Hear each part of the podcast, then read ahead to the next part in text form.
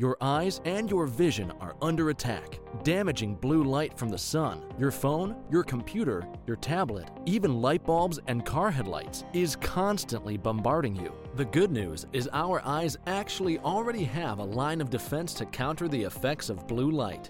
This defense is made up of three pigments called carotenoids.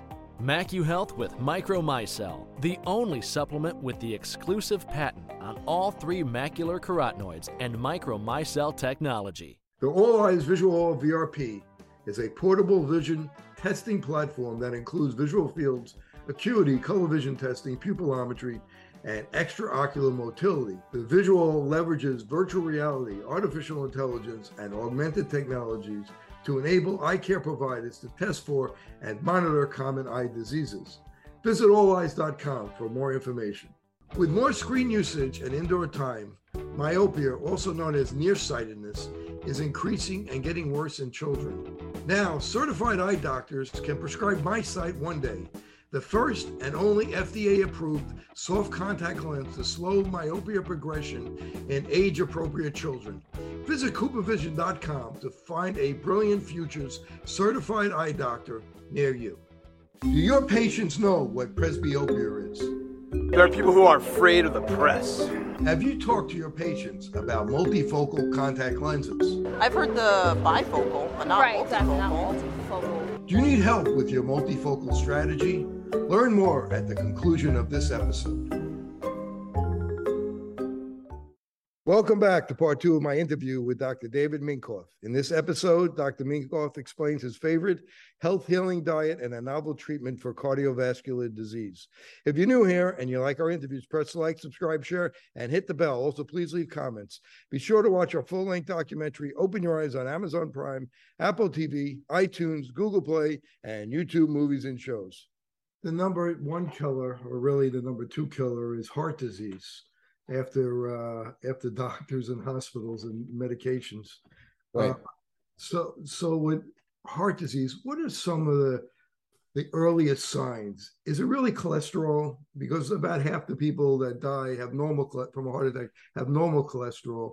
So is cholesterol really our enemy? And what can we do to prevent heart disease or heart attacks? So, modern medicine is built on a financial model. What makes money gets promoted, and cholesterol is in this basket. Up until probably 30 years ago, a normal healthy cholesterol was probably in the neighborhood of 225 to 250. If you look at longevity, like people who live the longest, what is the average cholesterol range in those people? So these are the longest living people. It's 225 to 240. Now, modern cardiology and modern medicine has decided that you should be under 200 and that you should take medication to push your LDL, your so called bad cholesterol, as low as possible. And that is just wrong. And these cholesterol drugs do not prolong life, they don't extend life. They are they have side effects with brain memory loss, uh, increased rate of diabetes, liver cancer. They're dangerous drugs. Cholesterol is one of the most important molecules in the whole body. Most of the cholesterol is actually manufactured by the liver, only about 30% of it is dietary. And it's very carefully controlled. And what you have to do, I'm not saying that walking around with a cholesterol of 400 is good, but once you get the biochemistry balanced, you the cholesterol will come into a normal range for that person. Now, all the sex hormones are made out of cholesterol. The membranes in every cell are made out of cholesterol. Brain has a huge amount of cholesterol. And if you're taking one, one lab value and you're treating it thinking that you're going to reduce heart disease, it isn't even true. Now, the big tragedy on heart disease is that 50% of the people who are asymptomatic, you know, they didn't go to their doctor because they had chest pain or shortness of breath or swollen ankles. 50% of the diagnosis of heart disease for the first time is sudden death. The person had a, a, a, an arrhythmia or a blockage in their heart, which caused a fatal rhythm, and they died. Now, that is a huge, big problem. So, we screen people because cardiovascular disease is very common, and it can come from bad teeth, from heavy metals, from chemical toxins, from bad diet. And so I'm very liberal about checking people. There's a there's a kind of an x-ray you can do to see if there's calcium buildup in the heart. So anybody over probably 35, I send them to get an x-ray of their heart and is there calcium buildup? Because if there's high calcium buildup, there's a good chance they've got artery disease. You can go to the what's it called? Um, it's like for 99 bucks, there's these buses that drive all over these towns and they'll do an ultrasound of your carotid and they'll do an EKG and they'll do a lifeline, it's called. And they'll do a, a uh, and, and you can get screened for do you have plaque buildup in your arteries? I'm liberal about having people do either VO2 max testing or echo stress testing to try to discover, you know, does this person, especially if they have a family history of that, do they have artery buildup? So I think it's something that every doctor, no matter what they're doing, re- really needs to look at because it is, like you said, the number two killer, and um, and it's it's it, there. There are things that you know this lifestyle, and there's things that you can do to treat it, so that you can keep people um, out of having to get bypasses and stents and all this other stuff. There's a technique that I believe that you use and some doctors use called EECP, mm-hmm. uh, where the I think the Lakers were actually using it. Uh, yes. They they where they build up collaterals and more blood vessels around the heart. Yes. Is that something that you're still using? And can you explain the benefits of, of that technique to help people who may be having heart problems? Yeah. So ECP is a, it's a machine and it's a table that you lay on and there's a what look like blood pressure cuffs go on the lower leg, upper leg, and lower abdomen.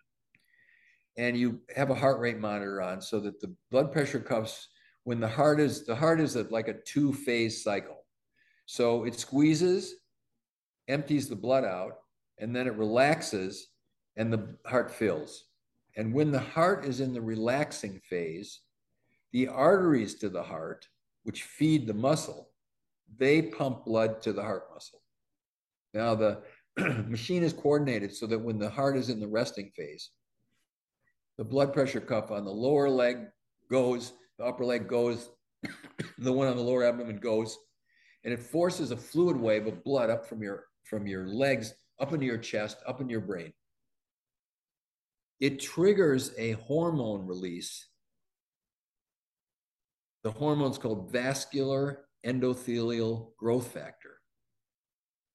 And this hormone sets in motion development of new blood vessels around areas where there hasn't been enough blood supply. So if you have a blocked heart artery, you get collateral circulation, you get blood vessels growing around it. Now, the treatment was proven and is actually Medicare covered. So to get a Medicare covered treatment, there's really good science and many cases proving that this actually helps. It used to be that these were in many cardiologists' office and they used them. But it's time intensive. It's only one patient per table per hour. You need an attendant there. And the Medicare reimbursement, I think, was like $8,000. And it was way easier to be able to find someone who's got blocked arteries and take them to the cath lab and put a stent in and make triple the money and you could do several in a day and, the, and it was over. And so they went into disuse. So most cardiologists in their basement somewhere and they're, you know, they have these things or they had these things. And I heard about this and the, when I, the, actually the, the, a patient called me and said, I went to my cardiologist. She had, she had angina. She had signs that she was not getting enough blood to her heart. And she said, I'll, if you buy one of these machines, I'll be your first patient. So I investigated it and we bought one, and she was our first patient. And we've done probably several thousand patients now over the last 20 years. In our experience, anyone who's got angina, where they've got compromised blood vessels, the success rate is near 100%. It's 35 hours, so it's an hour a day for 35 days. So we do five days a week for seven weeks. If they come in with angina or exercise stress, chest pain, 100% of the people that we've seen by day 17 out of the 35 are pretty much symptom free. It's really a good treatment. Now we combine that with chelation, so we're getting heavy metals out of them. And we do another treatment where we give them special phospholipids to soften up the, the, the blood vessels and make them more compliant. And we give them ozone. We give them a, a, a nutritional program. But the success rate's really high. And we've had patients where their, you know, their post heart attack, their ejection fraction, you know, the, the amount that the heart can pump is very low. The heart's been damaged. And we usually get at least a doubling within six weeks or seven weeks of their heart output. So it's remarkable. It's very safe. Um, it isn't very expensive. And um, you will be hard pressed to find a cardiologist who has one. The Lakers, there's a lady in uh, right around the, the Lakers stadium um, in Los Angeles who's got 22 of these tables. And they would go after each game when they were at home games, and they would each get on a table for, for an hour because it helped them with recovery. It like helped their circulation and pumped out all the lactic acid. And they got a performance increase. And they, you know, none of these guys have heart disease. They're all, you know, incredible fitness athletes. But um, they found that that was really beneficial. So um, there are tables around, and if you have, so I say to people, look, if you have, uh, you know, if you have stable heart disease and you want to get better, or you've been through the wringer with stents and you're not any better, this is a great treatment, and it's, you know, it's very safe, and it it it really works. Uh, just a question back about the statins for for secondary prevention somebody's already had a heart attack, they're put on a statin by a cardiologist. At that point, is there any benefit to it? I don't believe there's any benefit to it. The only time I use a statin is in some cancer patients. Statin have in, in some cancer patients, statins may have some anti-cancer activity. But I never use statins. Now, there are some people who may have hereditary hyperlipidemia and they've had heart disease and blood vessel disease. And there might be some room in those cases where the drug might help them. But in, in 99% of what I'm seeing, I'm usually taking people off the medication um, and virtually never putting them on. There's so many people now that have hypothyroid. You know, the thyroid's supposed to make it, what, about 200 milligrams of uh, thyroid hormone per day. Uh, now, if the thyroid is low, what does that put you at risk for? How does that affect the mitochondria? Well, the, the chief determinant of how well mitochondria perform is thyroid hormone. Thyroid hormone is also the chief stimulus for how many mitochondria you have in a cell. And so they've done muscle biopsies on people where you could do electron micrographs, you know, blow the thing up a thousand times where you could count how many mitochondria are in that muscle cell in a patient that's got low thyroid. Now, I said earlier that the average number of mitochondria in a healthy cell is between 1,000 and 2,000. What you'll see in a patient that's low thyroid is that the mitochondria number might be 350, 500. It's low. And then you give them thyroid hormone to the point where their thyroid levels are what they should be, and you rebiopsy them, their mitochondrial count will double or triple. And no wonder they feel better because they can make more energy. Now, it takes a few weeks to months for this to occur, but having low mitochondria and low ability to generate energy equals any disease you want.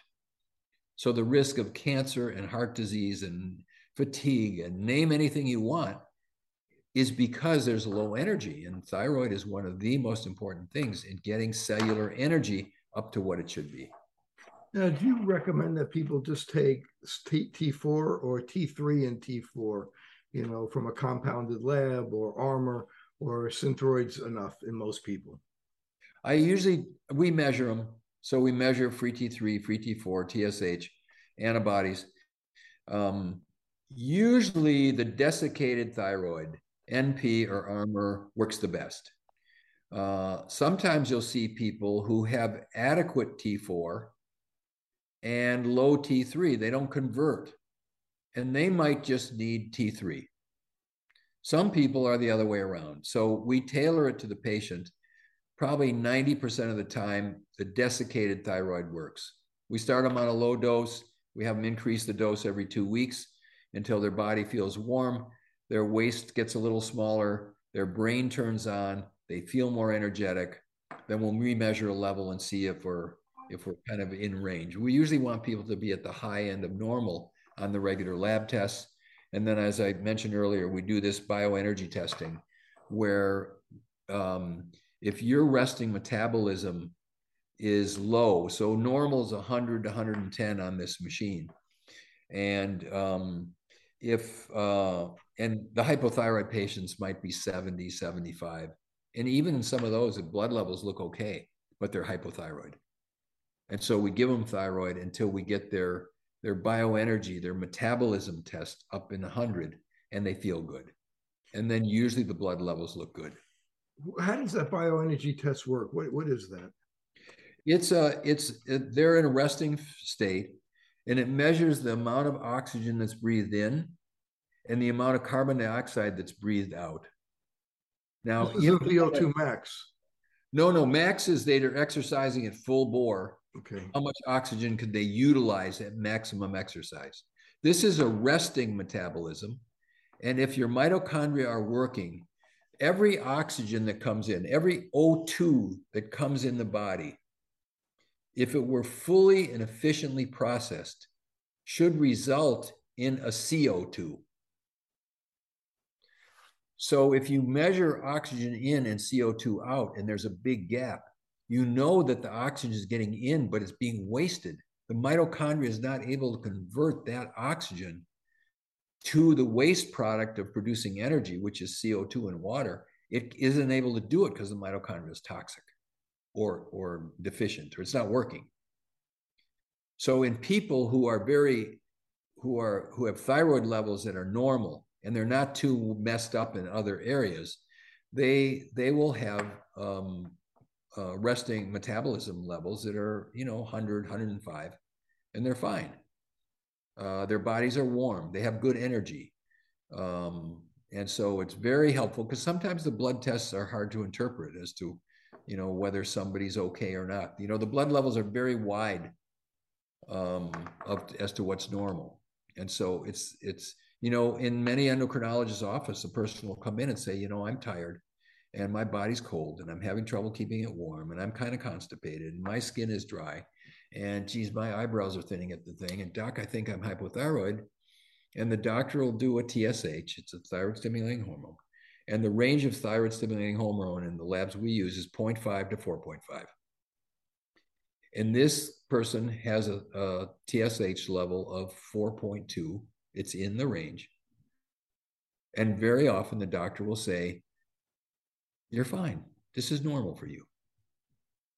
If I want to, if I want to get a whole bunch of new patients, all I have to do is go to the health food store and put up a put up a. Uh, I'm going to give a talk, and the title of the talk is "You think you're hypothyroid, and your doctor thinks you're not, and you're right. Come hear about why and how." Then I'll get a hundred people in the back room of the health food store because this is the general experience. And then you measure these people, and a TSH of four is way too high. You know, my standard is if it's above one and a half, there's something wrong. And they may need at that point, they might be iodine deficient and they're not making thyroid hormone, or they might be amino acid deficient and they're not making thyroid hormone. Uh, or their thyroid might be very inflamed, or they have some kind of autoimmune condition and their thyroid isn't making thyroid hormone. But those people can be helped. And sometimes what they need is they just need some thyroid hormone. And then they, they, you know, within a few weeks, they feel like new people. I was hypothyroid. I didn't know it.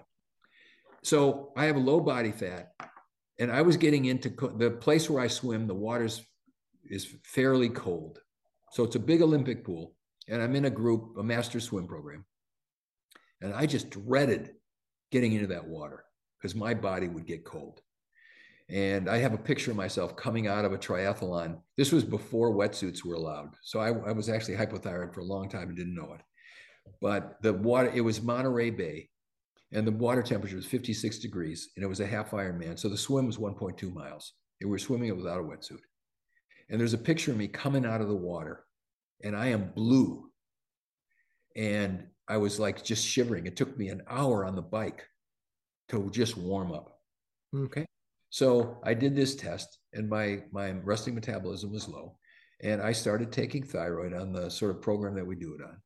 And when I got up to uh, 60 milligrams of, of desiccated thyroid, of, of Armour thyroid, the pool is no longer cold. I have very good cold tolerance now. I found that you know, sort of mental brightness was better, energy was better. It's just like this can happen. You know, a lot of people are walking around hypothyroid; they have no idea. How low would you say is acceptable? Is 0.1 acceptable of TSH? TSH. Huh? How low a TSH would you say is acceptable? I don't care what the TSH is. You don't. I want the free T3 between three and a half and four, and I want the free T4 around 1.2 to 1.3. And I don't care if you give people thyroid, you are going to suppress their TSH and it's going to go low. And some doctors will say, well, it's too low. No, it's not. It's this is how much hormone it takes because I don't, the brain isn't made, doing the job. You know, the brain thyroid combination isn't doing the job. And all I care is that the job gets done. So I give them enough where the symptoms are all gone. And I don't care what the TSH is. And the T, free T3 and free T4 are usually 3.5, 3.7, up to 4. And they have no symptoms of hyperthyroid. They're not, you know, they don't have a fast heart rate. They're not hyper, you know, they don't have their eyes aren't bulging out. They don't have any of the any of the signs. And and it works like a dream. I mean, the number of people that we add thyroid to are are, I don't know, probably 30% of the people that walk in my office, they're hypothyroid. Hmm. So you do a lot of work with cancer. Now, mammography, every woman they tell to get a mammography, the x-ray, uh, it looks at the calcium. And if you get, do a mammography for eight, 10 years in a row, I've read statistics where there's, if you do it 10 years in a row, you increase your risk of getting uh, breast cancer uh, by close to 10 times. And I was wondering if, if you agree with that and what your opinion is on mammography versus some other alternatives like thermography or ultrasound? Yeah, so I don't like mammography. It's it picks up cancer late. So by the time an average woman is diagnosed by mammography with breast cancer, that cancer has been there between eight and 10 years. So it's a late, it's it's late. There's also a high false positive rate where there's calcium and they get biopsied and there's nothing there it's probably in the neighborhood of 20%, depending on the lab or on the x ray place. There's also a false negative rate that's also in that range, 15 or 20%, where it shows something's there, but there's no cancer. So there's a wide margin of error. Now, Canada has disbanded mammography, and so most of the European countries, because it hasn't been very valuable in early detection to prevent people or to get people diagnosed early with breast cancer. Uh, and it's so it's just a and it and plus you have the danger of it's it's X-ray, you know, so it's radiation. Radiation causes cancer. So I don't order it on people. Uh, thermography can be helpful. Um, I don't trust it completely. Ultrasound, manual exam. Sometimes we end up with a breast MRI if there's question about something. So it is very important to be to diagnose breast cancer as early as you can. Um, but I think the whole mammography world is is really behind the times, and I don't. Uh, you know, sometimes there's some X-ray places that won't do a breast MRI until there's been a mammography, and they refuse to do it.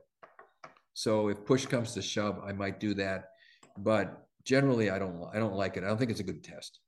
MacuHealth, your science-born and tested solutions for VisuALL performance, macular degeneration, and dry eye syndrome. New products coming soon. Embrace the science. The All Eyes Visual VRP is a portable vision testing platform that includes visual fields, acuity, color vision testing, pupillometry, and extraocular motility. The visual leverages virtual reality, artificial intelligence, and augmented technologies to enable eye care providers to test for and monitor common eye diseases. Visit olleyes.com for more information. We'll talk about the trophoblastic theory of cancer, some of the work of William Kelley, who was a dentist who treated cancer. Uh, you're an expert on that. Well, I I know um, I, I know about it. um, I interviewed, by the way, uh, Dr. Gonzalez's uh, Mary Beth Gonzalez on my podcast. Yeah, and uh, Dr. Gonzalez spoke at our meeting. So uh, the late uh, great Dr. Gonzalez. Yes. So amazing, amazing man uh, brilliant and true renegade, uh, fearless. Um, yeah, so there is something to it. It's, you know, cancer is very complicated.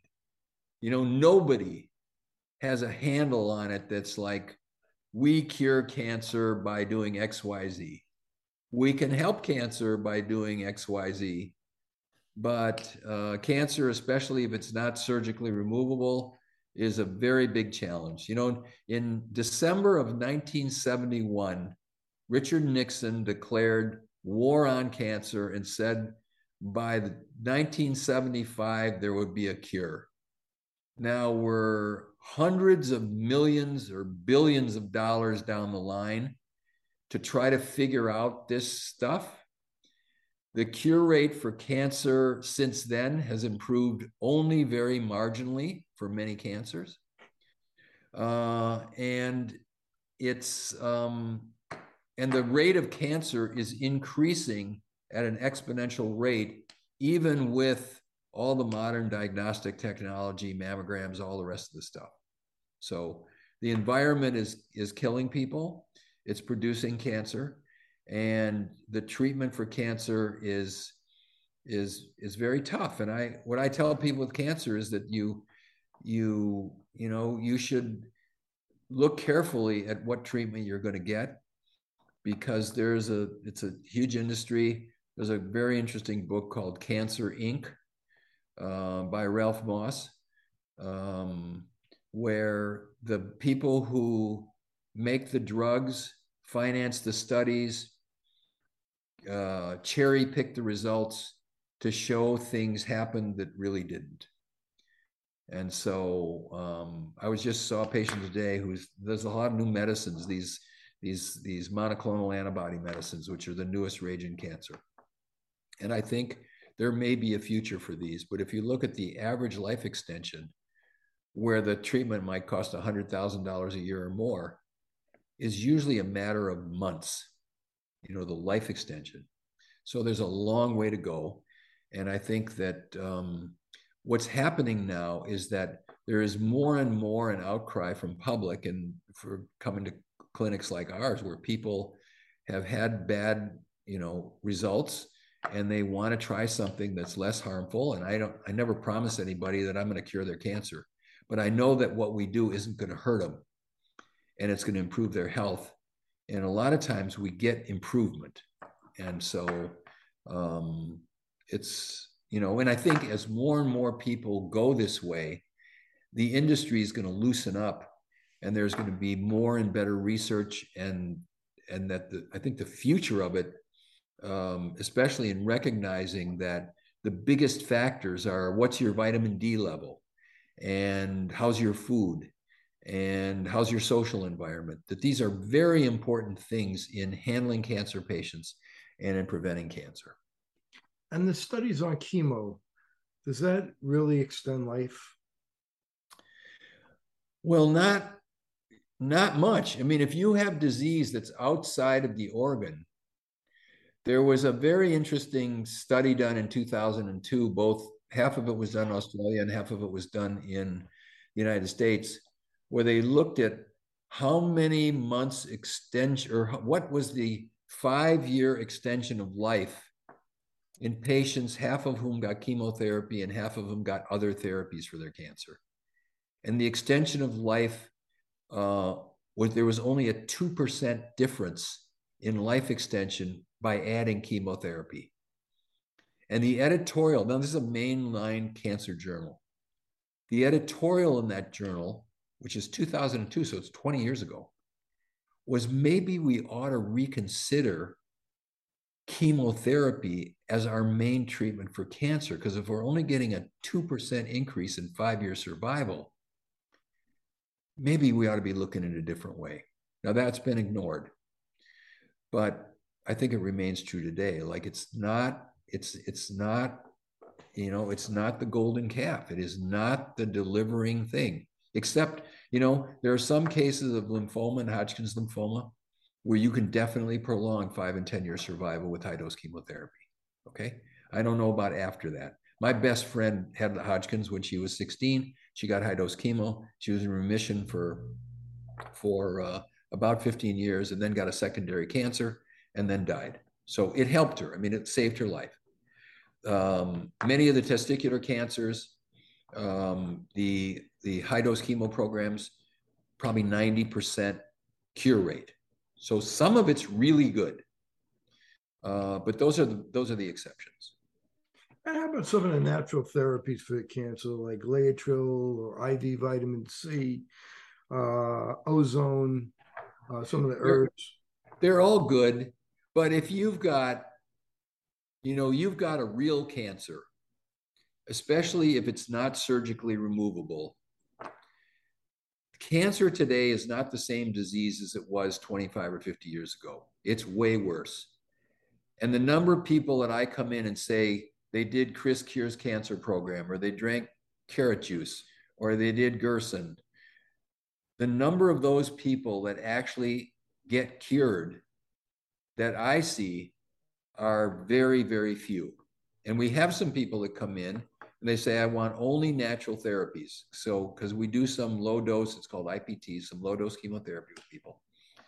And the ones who say, I don't want any of that stuff, I just want IV vitamin C or ozone or methylene blue or all these. We do all this stuff.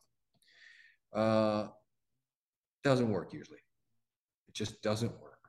Cancer's too, it's just too bad. You know, I don't know if I can say this. It's just too, it's just too bad. It's too rough. It's too tough. And that if you do all this stuff with low dose chemotherapy, hyperbaric oxygen, all this other stuff, which we do, yeah, now you can help. And the low dose chemo doesn't make people sick and their hair doesn't fall out and they, they do very well with it. And the stem cells, the, the chemo, I guess, could kill cancer cells, but it won't kill the stem cell, which is the mother cell. Right. Right.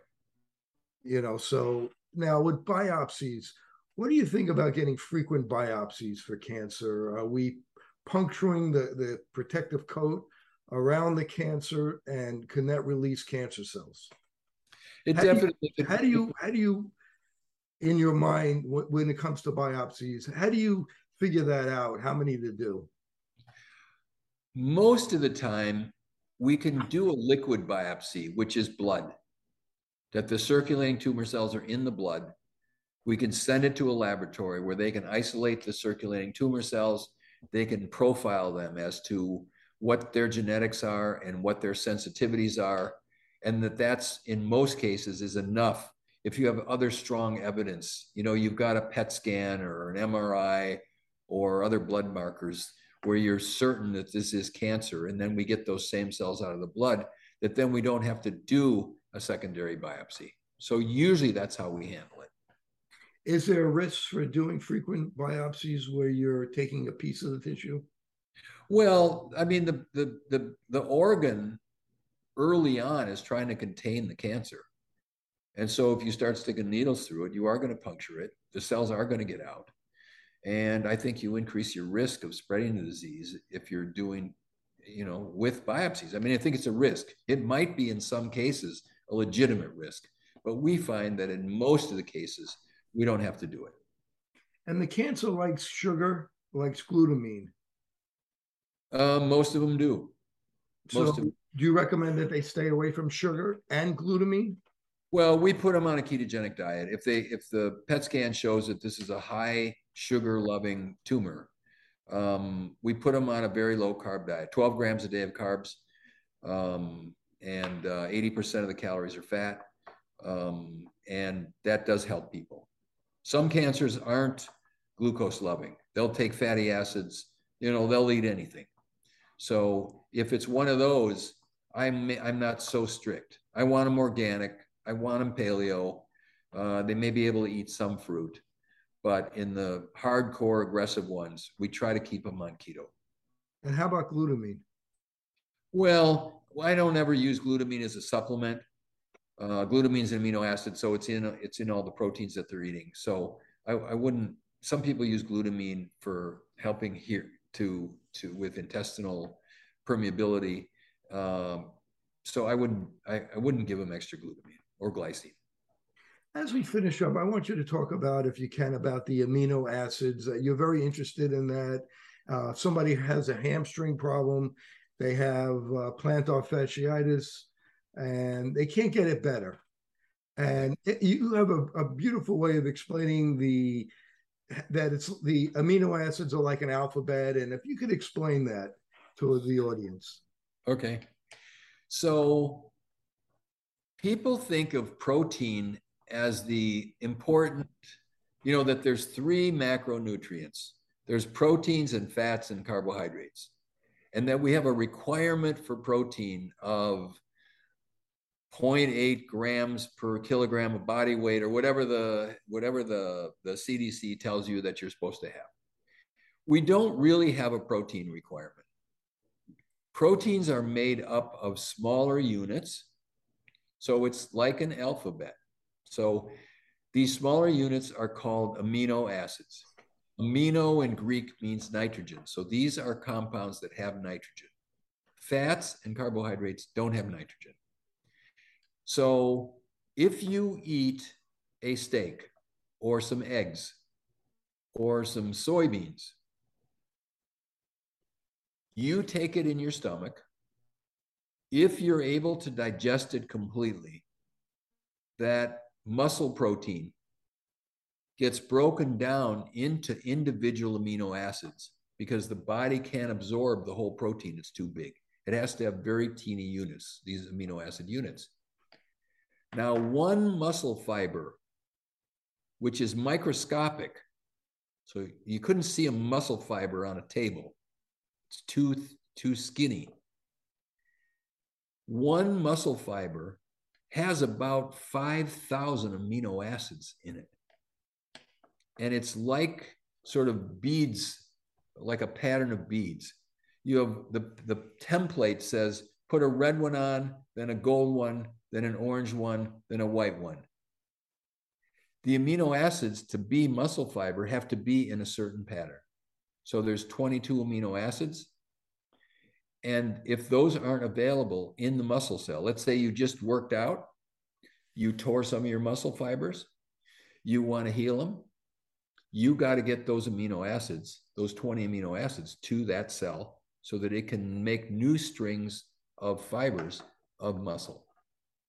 Now, we started measuring levels of amino acids, fasting levels in people's blood. And we found that, that probably 85 or 90% of people had low levels of certain amino acids. And if you don't have those amino acids, you can't. If the if the cell, if the template in the muscle cell says, okay, I need a gold one and a blue one and a red one, and there's no store of the red ones in that muscle cell, that muscle won't be built. It won't substitute it, it will stop. Now, there's about 200,000 different proteins in the body, which are every day being remade, broken down, repaired, rebuilt. And so you need a good supply of what are called essential amino acids. These are there are eight of them. And with the eight, the body can make all 22. And so what we found is that people had major deficiencies in essential amino acids, even some high, high end athletes. I worked with some of the, you know, guys who were were top tier Tour de France cyclists, you know, guys who won the Ironman World Championship, where I measured their amino acid levels and they weren't optimized. So we put together a product that's called Perfect Amino. It has eight the eight essential amino acids, and they're in a special form so that they maximize muscle and protein building. And we found that we put people on these products and we started to get success stories. Like my plantar fasciitis feels better, my thyroid's better, you know, my hair's growing faster, my nails are now hard, my energy is increased. And we found when in patients where we were detoxing their heavy metals that um, we got a 30% increase in speed of detoxification if we had if we were supplementing them with perfect amino. So this is a great product. Nowadays, the biggest challenge with proteins is many, many people don't have acid in their stomachs because they're taking Pepcid or Nexium or Propulsid or one of these drugs because they got heartburn. And without acid in your stomach, you're not going to digest protein. You're not going to absorb minerals either. And you're setting yourself up a big risk for, for cancer and for small intestinal bacterial overgrowth and for parasite infestation. So, you know, $5 billion a year is spent on pharmaceutical drugs that do this. And that doesn't even count the over the counter ones. So most people aren't digesting their protein. And then every other person has, you know, yeast, bacteria, they're intestinal, they're they're gluten sensitive and they're eating gluten and they don't absorb them. So when we look in their blood, we find their amino acid levels are low. So we give them perfect amino and they repair everything because they can get amino acids in. They don't need stomach acid. They don't need digestive enzymes. They repair their body. And it's a very big. It's important that people take digestive enzymes before they eat, or do take with, with, with the food. With you want it in there. I tell them take it halfway through your meal. You don't want them there before. You want it in the middle of the meal. And how about hydrochloric acid? Uh, to take some at we body health we make one that's got both together. So you take it so both it's a capsule it's got hydrochloric acid and pancreatic enzyme. And if they're taking the perfect if they're taking the perfect amino should they also take the uh, digestive enzymes with it? To help it's, absorb it better? No because perfect amino is already pre-digested. You don't need enzymes for perfect amino. It goes right in. But they're going to eat food as well and they need it to digest their food and I think in the perfect amino, you leave out histidine. Is that correct? Well, we don't add histidine because it's not an essential amino acid. Okay, so it's not one of the essential ones. Right. We did a study where we we measured blood levels of histidine, fasted levels of histidine, and then gave them perfect amino. And 30 and 60 minutes later, looked in their blood to see what happened to their histidine level, histidine levels, and their histidine levels went up. The body will make histidine if you give it perfect amino. Now, there's certain foods that will turn into proteins better than others. So, eggs, I believe, are the best. Mm-hmm. Uh, and what are some of the foods that house turkey, chicken, beef, uh, which is turkey, chicken, beef, fish.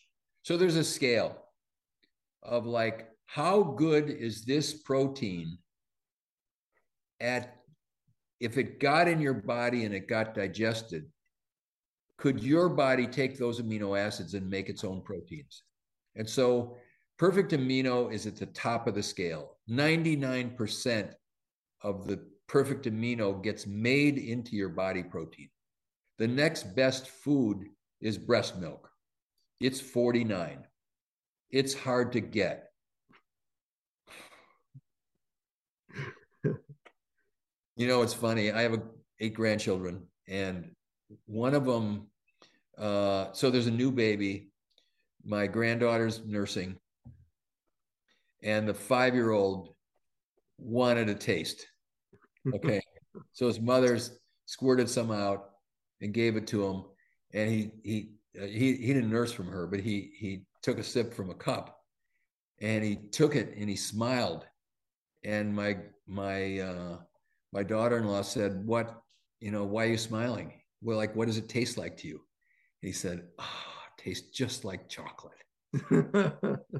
anyway, story. so eggs are 48.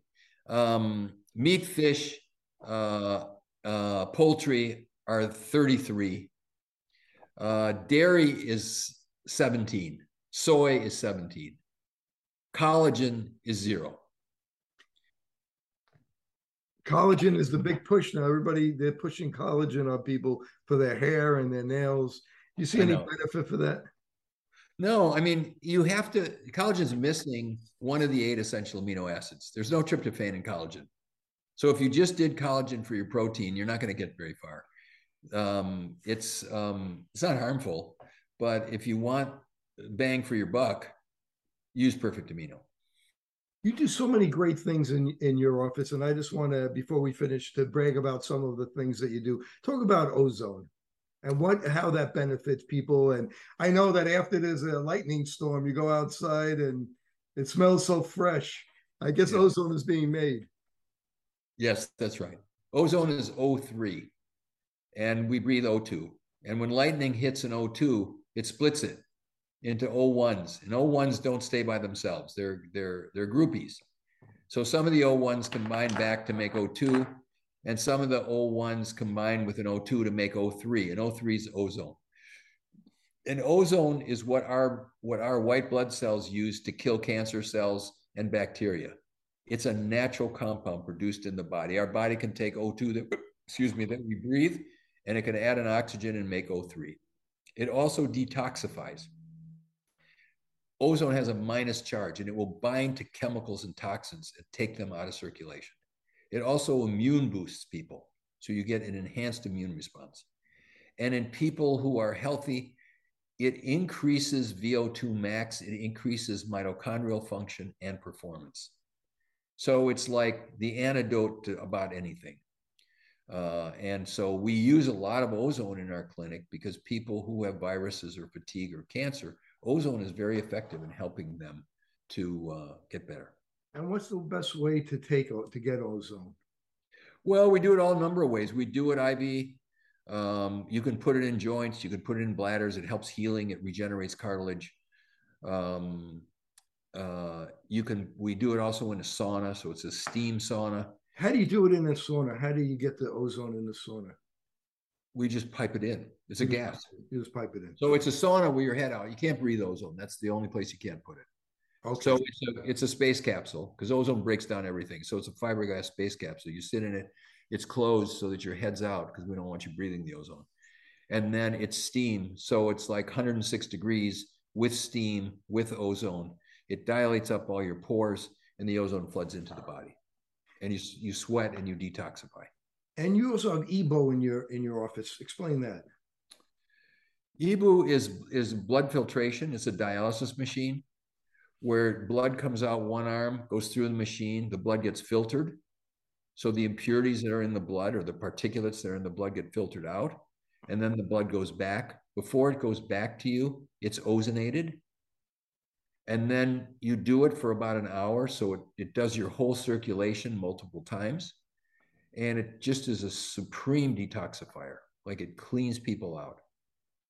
And it, and that's very good for people with fibromyalgia yeah anybody with any chronic condition is really good for it and it's like once a week therapy um yeah i mean you, most people don't need too many four to eight usually you know, once a week for four to eight weeks. We usually get them used to the ozone first because the ozone in the EBOO is a high dose. So I want to make sure they're okay with it first.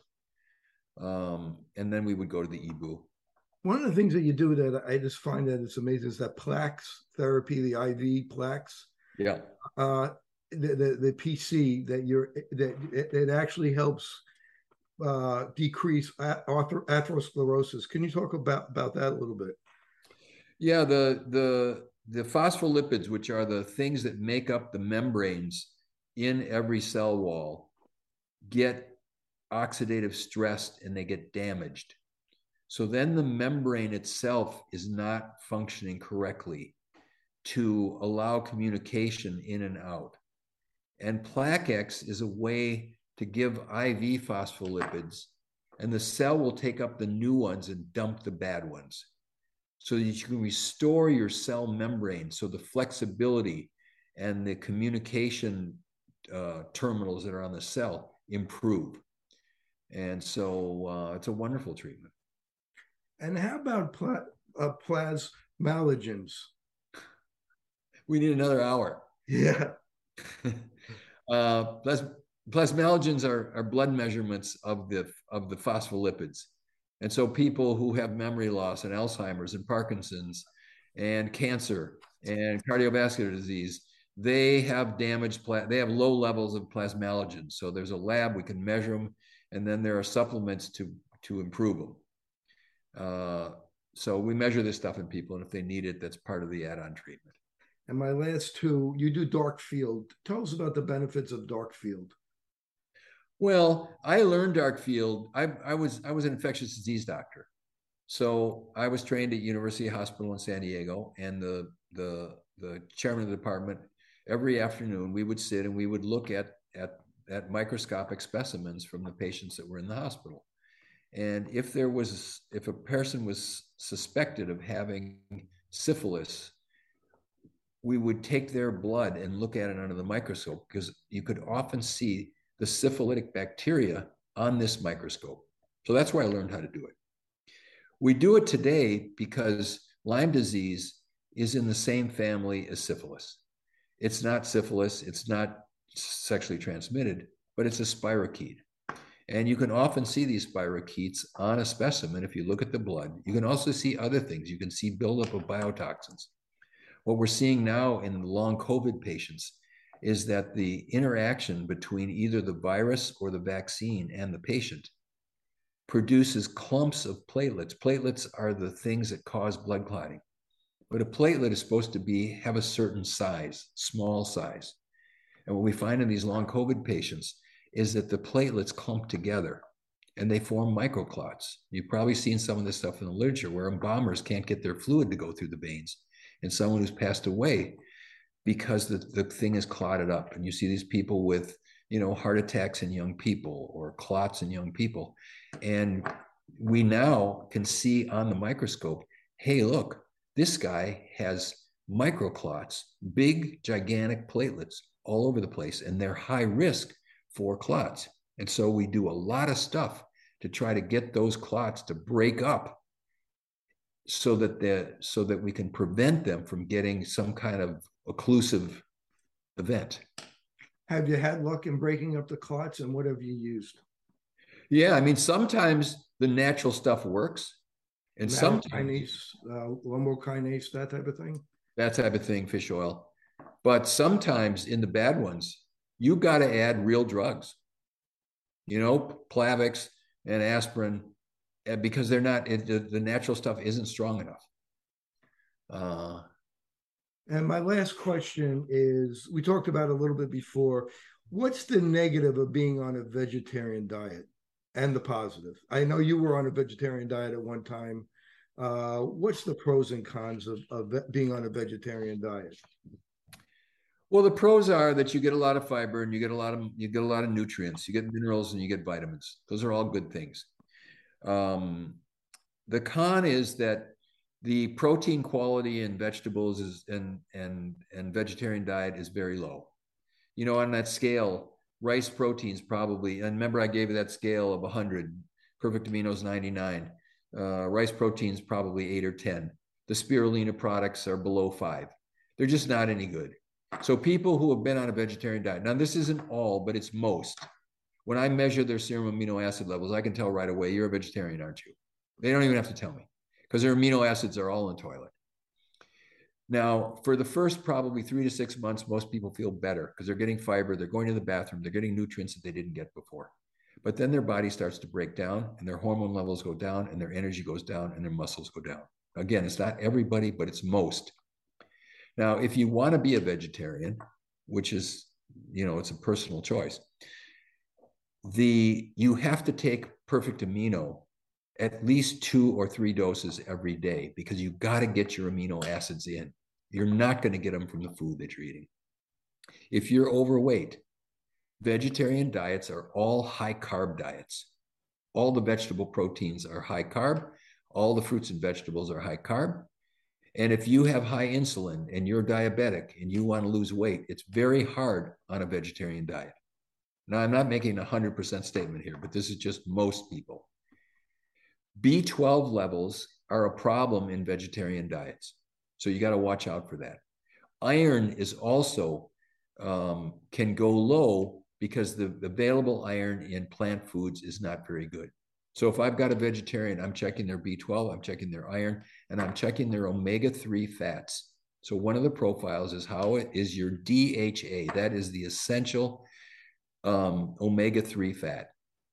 In many vegetarians, they're eating omega 3 fats in the form of walnuts or flax, but it's not DHA. It's linoleic acid, linolenic acid. And, and the body then has to convert it into DHA, which is the molecule that, that we really need. And the conversion doesn't happen.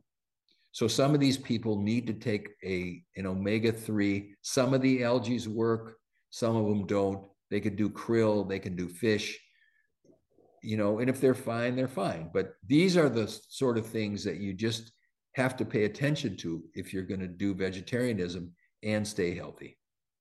So I have a lot of patients from India that are that are for religious reasons they're vegetarians or vegans, and they are they are very sick. Yeah, In general, they're very they don't do well. Yeah, I mean the the the the diabetic, obesity, cardiovascular disease is high in those populations, in that population. So they can do it, but you know they need coaching on it so that they you measure these things, measure their amino acids, measure their omega-3 fats, measure their iron levels, measure their B12 levels, and then supplement as needed uh, to get them in the range that they they should be in if they want to be healthy. I want to thank Dr. Minkoff for joining me today. He's amazing. He makes very complicated things very easy. Uh, people want to find out more about you. They want to become a patient. They're, they've been to 13 doctors already and nobody's helping them. How could they do that? So, our clinic website is LifeWorks Wellness Center. So it's L I F E W O R K S wellnesscenter.com. There's hundreds of videos on there that you can watch, you can learn about us, you can call, you can talk to somebody if you're interested in becoming a patient. Um, if you're interested in any of the products, the company is called Body Health, so it's bodyhealth.com. We talked about fish oil, about greens, about reds, about um, multivitamins. Uh, and so we have uh, probably 25, 30 products. They're all super high quality that can be purchased from health practitioners or on our website over the internet. And there's hundreds of videos on there too. So if you if you want to learn more about particular topics, uh, you can. I do a newsletter every week, and you can sign up for it. It's free. Uh, we have a huge number of people that get it, and most people like it. And I write a you know the first part of it is some communication for me about what's going on in the world or something I've learned, and um, you can subscribe to that on either of the websites. And your book, how can they get the book? The book is called The Search for the Perfect Protein. Uh, it's an Amazon bestseller. You can buy it on Amazon. If you want just the downloaded version, you can go to bodyhealth.com and there's a PDF version that you can download if you want to read it that way. Well, thank you, Dr. Minkoff, for giving us so much time and explaining so many complicated things to my audience and helping them become healthier. This is Dr. Kerry Gelb for Open Your Eyes.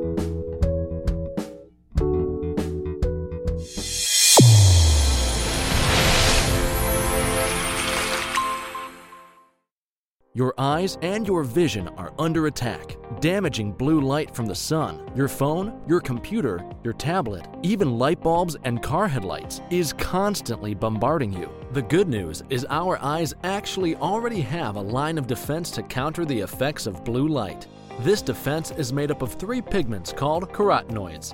MacuHealth with Micromicelle, the only supplement with the exclusive patent on all three macular carotenoids and Micromicelle technology. The Olleyes VisuALL VRP is a portable vision testing platform that includes visual fields, acuity, color vision testing, pupillometry, and extraocular motility. The VisuALL leverages virtual reality, artificial intelligence, and augmented technologies to enable eye care providers to test for and monitor common eye diseases.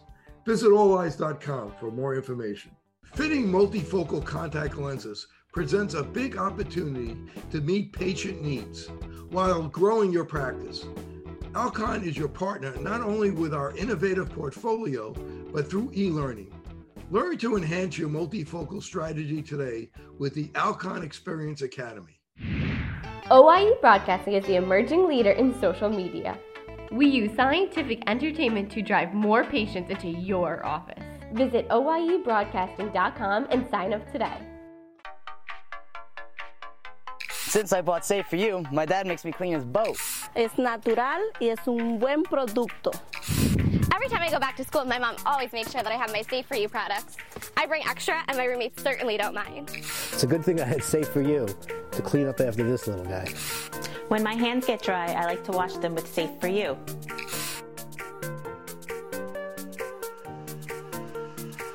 And most importantly, the reason why I buy Safe for You is because it's safe for me and you.